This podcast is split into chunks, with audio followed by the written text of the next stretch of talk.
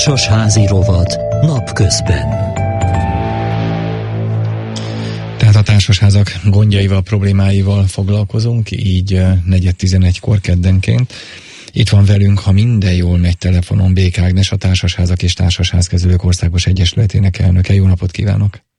Jó napot kívánok, üdvözlöm a hallgatókat. Azt javaslom önnek, hogy hallgassunk meg együtt egy levelet, felolvastunk egy levélszöveget, mert hogy rendszeresen kapunk kérdéseket, leveleket hallgatóinktól, ezekre igyekszünk válaszolni ebben a társasházi rovatban. A következő levél több kérdést is tartalmaz, úgyhogy a szerkesztett változatát olvassuk fel a levélnek, és akkor önt kérjük majd, hogy adjon választ, de akkor hallgassuk a hallgatónkat. A közös képviselőnk azzal a tervel állt elő, döntés még nincs, hogy az épület felső szintjére emeletráépítéssel új szint kerülne. Új lakásokat alakítanának ki, amelyeket értékesítenének. Cserébe ingyen, egyelőre csak ígéretként a társasházunk épületének teljes külső-belső tatarozása megtörténne, lift felújítással, víz, szennyvíz, villanyhálózat felújítással, Hozzáteszem, ezek közül a liftunk körülbelül 5 éve teljes felújítással megújult, a villanyhálózati jelenleg folyamatban van, a közműcsövek nagy részét is kicseréltük. A kérdésem, mire kell odafigyelnünk, mik a buktatók? Továbbá, az alapító okirat módosítása kapcsán ebben a műsorban is elhangzott, hogy az összes tulajdoni részarány négy ötödével rendelkező tulajdonosok beleegyezése szükséges az emelet ráépítéshez. Ugyanakkor a társasházi törvény az úgynevezett rendes gazdálkodás körét meghaladó kiadások vállalásához száz százalékot ír elő. Melyik érvényes ebben az esetben? A négyötöd vagy a száz százalék? Hát akkor van egy pár kérdés. Békágnesi a szó. Gyakorlatilag legelőször azt kell tisztázni, hogy mikor négyötöd és mikor száz százalék akkor négy-ötöd, hogyha a közös tulajdonban lévő padlásteret jelen esetben tető eladása történik, az értékesítés az megtörténhet négy-ötödös egyetértés mellett. De amikor mondjuk a társasház akar külön garázsokat építeni az udvarba, akkor az már az épület bővítése megtekinthető, és az száz százalék. Tehát jelen esetben az értékesítéshez elegendő a négy-ötödös hozzájárulás a tulajdonosok részéről. Az igaz, hogy van egy olyan ellentmondás jelenleg a gyakorlatban, hogy ha a tulajdonos felépítette, az új tulajdonos felépítette a lakásokat az emeletre, akkor ezt követően alapítókiratot kell módosítani, és ott már viszont megint belép ez a százszázalékos egyetértés. Ennek a feloldását várjuk egyébként a társasági törvény módosításánál, mert ez bizony elég sok gondot jelent a gyakorlatban, hogyha eladhatom, és már gyakorlatilag ott felépítenek egy lakást, akkor utólag miért kellenél egy szigorúbb hozzájárulási adat ahhoz, hogy az alapítókirat módosítása is megtörténjen. Tehát itt jelen esetben egy adásvételt kell legelőször kötni, és a leírtak szerint azokat, amiket vállal a kivitelező vagy az új tulajdonos, azokat az adásvételi szerződésben kell rögzíteni. Ott meg kell állapítani, hogy mennyi értéket képvisel maga a padlástér vagy az emelet, vagy a lapos tető, tehát amire építkezni fognak, mert az végül is a közös tulajdont illeti meg annak az ellenértéke. Ha felértékelték, és azt mondták, hogy ez mondjuk ér 150 millió forintot, akkor 150 millió forint ellentételezéseként a szerződésben be lehet írni, hogy mi az, amit vállal a kivitelező ennek az értéknek a cserében. Most ugye itt a levélben arról is szó volt, hogy már sok minden megtörtént, vagy folyamatban van. Nyilván, hogy akkor ezeket nem kell az adásvételi szerződésbe beletenni, hanem csak azokat, ami még vissza van, mondjuk a külső szigetelés, a liftnek, ha esetleg tovább építése, mert lehet, hogy a liftet felújították, de lehet, hogy az emelet ráépítés miatt annak az útját meg kell hosszabbítani, vagy valamilyen módon meg kell oldani oda is a feljutást. Tehát azért mondom, hogy ez az adott helyzetben mindenképpen ott kell rögzíteni. Nagyon célszerű lenne az is, hogyha ezt az összeget mondjuk nem így csak papíron lefektetve látnák a tulajdonosok, hanem azt mondja a kivitelőző, hogy erre a 150 milliós forintos munkára ő most letétbe helyez ügyvédnél 100 millió forintot, és abból csak akkor jutna hozzá az összeghez, amikor ezeket a munkálatokat elvégezte, és a műszaki ellenőr is átvette. Tehát van ilyen védekezési lehetőség, hogy lehetőleg ne csak ígéret maradjon az, hogy mit vállal a kivitelező vagy beruházó, és meg is valósuljon ennek a megoldása. Akkor nézzük meg a hallgatói levél következő részét. A nem kevés porral, zajjal, kellemetlenséggel, lift nélküliséggel járó építési munkákat csak az épületben lakó tulajdonosok fogják idézőjelben élvezni. Az épületben nem lakó, a lakásukat bérlőknek kiadó tulajdonosok nyilván csak az előnyöket fogják majd figyelembe venni a szavazáskor. Azaz, ők vélhetően megszavazzák majd az emelet ráépítést és a ház teljes felújítását. Nekünk, itt lakó tulajdonosoknak, akik sajnos már lassan kisebbségben leszünk, valamennyiünknek, de főleg a legfelső szinten élőknek elképzelhetetlenül nehéz időszakot kellene végig szenvednünk. A kérdésem, hogy nincs valamilyen különbség a két csoport szavazatai között? Például, hogy az itt élők szavazatai nagyobb súlyt jelentenének majd? Az SMS-ünk sem tartalmaz ilyet sajnos. Hát azt hiszem, hogy a súlyozás nem nagyon lehet, de Bék Ágnes mindjárt elmondja, hogy mi a helyzet ezzel értek, hogy egy ilyen emelet ráépítés bizony tényleg porral, zajjal, kellemetlenségekkel járnak, és valóban azoknak lesz kellemetlenebb, akik ott laknak. Viszont a törvény nem tesz lehetőséget arra, hogy a tulajdonosok között ilyen mértékben különbséget lehessen tenni, hogy mondjuk dupla szavazatot kell ilyenkor számítani annak, aki ott lakik, és csak egyet, akinél, aki csak albérletbe adja, vagy nem is lakja a lakást. Ilyenkor gyakorlatilag a beruházó kivitelezőnek a jó indulatán múlik az, hogy valamilyen szinten kárpotolja-e az úgymond ténylegesen ott lakó tulajdonosokat, de ezt végül is hivatalosan megkövetelni, elvárni nem lehet a beruházótól. Nyilván, hogy ilyenkor lehet az, hogy, hogy a nagy munkálatok idején mondjuk esetleg bérel egy hónapra lakást az ott lakóknak valahol, hogy addig nyugalmasabban tudjanak élni.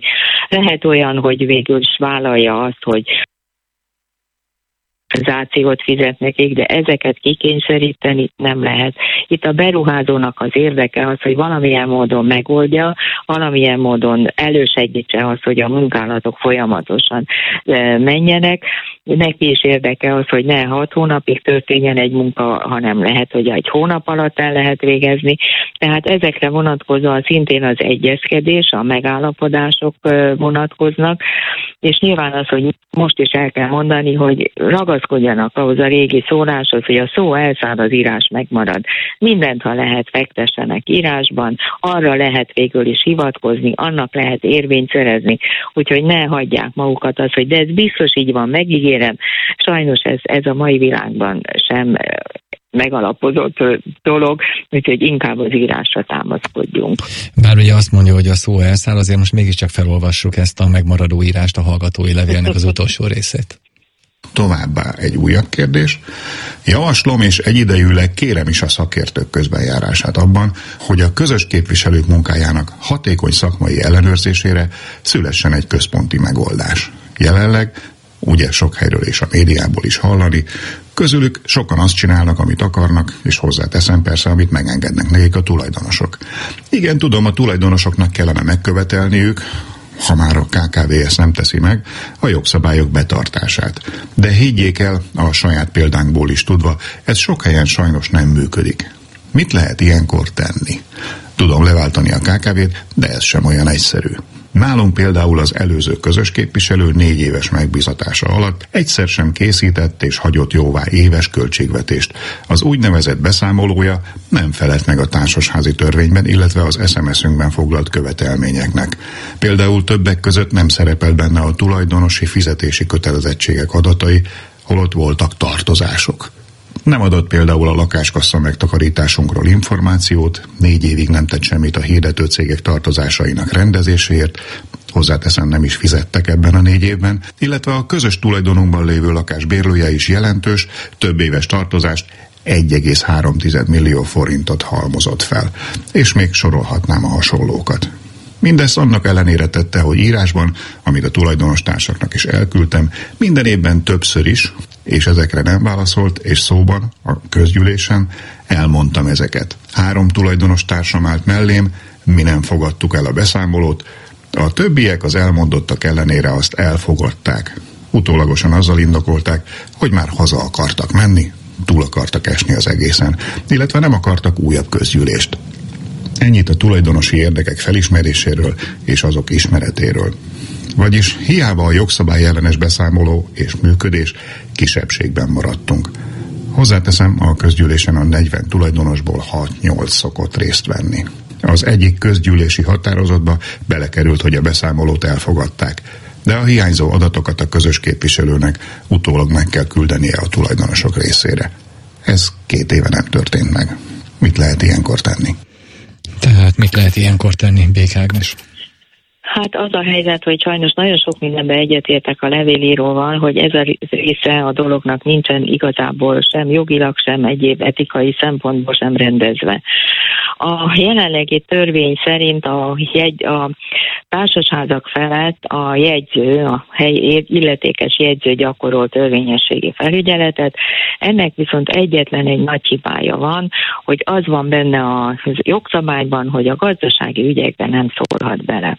Na most, ha a problémákat nézzük egy-egy társasházon belül, azért annak a fő vonulata elsősorban a gazdasági ügyek, hogy mit csináljunk, mennyit csináljunk, jól csináljuk-e. Ebbe pont végül is nincsen valóban felügyelet, nincsen felsőbb hatalom, felsőbb szerv, aki ebbe rendet tudna tenni. A közös képviselőknek a megválasztásával kapcsolatosan a törvény azt írja elő, hogy a közösség tudja csak felmenteni. Tehát nincs olyan hatóság, nincs olyan szerv, aki oda megy és azt mondja, hogy ezt a közös képviselőt leváltom, mert nem tartom megfelelően ennek a munkavégzését. A jelenlegi szabályozás szerint erre kizárólag a tulajdonosok jogosultak. És természetesen van erre törvényi szabályozás a, abban, hogyha a tulajdonosok 10%-a írásban feladja a köz, jelenlegi közös képviselő részére, hogy ilyen napirendi pontokkal szeretnénk közgyűlést összehívatni, akkor abba be lehet tenni, hogy a közös képviselő felmentése, új közös képviselő választása. Itt még mindig van az, hogy ha a közös képviselőnek erre 30 napon belül kötelező kitűzni az ilyen napirendi pontokkal a közös közgyűlést, és itt is az a kérdés, amit említett a levélírő is, hogy kevesen mennek el. Na most, ha kevesen mennek el, de érvényes, mert megismételt közgyűlésen akár 5-en, 6 8 is tudnak érvényes döntést hozni, de nem biztos, hogy megint azzal a döntés születik, ami a többségnek megfelel. Sajnos a jelenlegi helyzetben tehát nincs külső segítség, csak a belső van, tehát a tulajdonosok maguk tudnak intézkedni, maguk tudnak cserélni közös képviselőt, és maguk tudnak ezzel kapcsolatosan is elvárásokat megfogalmazni, és az elmondottak szerint az, hogy valaki nem tart meg beszámoló közgyűlés, vagy nem a törvénynek megfelelően készíti elő, ilyen esetben is a lehetőség ott van a tulajdonosok kezében, pert indíthatnak a hazolt határozatok érvénytelenségének megállapítása iránt. Sajnos tudom azt is, hogy a tulajdonosok erre nem szívesen vállalkoznak, nem szeretik fölvenni ezt a kesztyűt, és nem is biztos, hogy mindig eredménnyel járnak, évekig elhúzódó pereskedésre is van már példa. Én bízom abban, hogy valamilyen módon ez a jövőben rendeződni fog. Mi, mint Egyesület is arra törekszünk, hogy valamilyen szankciórendszer kialakuljon a jegyző kezében, hogyha valamelyik közös képviselő például nem tartja meg a beszámolót május 31-ig, akkor legyen lehetőség a jegyzőnek egy pénzbírságot kiszabni a közös képviselővel szemben. Hát ha ez is akkor majd arra fogja vezetni, hogy érdemes a törvényeket betartani. Jelenleg sajnos ilyen nincs érvényben, tehát csak a tulajdonosok saját magukra vannak szorulva, amit meg tudnak együtt tenni, le tudják váltani, újat tudnak választani, ez az, ami működőképes, és hát természetesen az is, hogy a többségnek kell ebben egyetérteni, mert ha csak kettő-három tulajdon tulajdonosnak nem tetszik a közös képviselő, a többiek mégis mellette szavaznak, akkor valóban padhelyzet alakul ki, nem lehet leváltani. Nagyon szépen köszönöm önnek, hogy válaszolt a kérdéseinkre. Kedves hallgatóink, a következő alkalommal Bék Ágnessel jövő kedden 4.11-kor találkozhatnak a Társasház rovatban.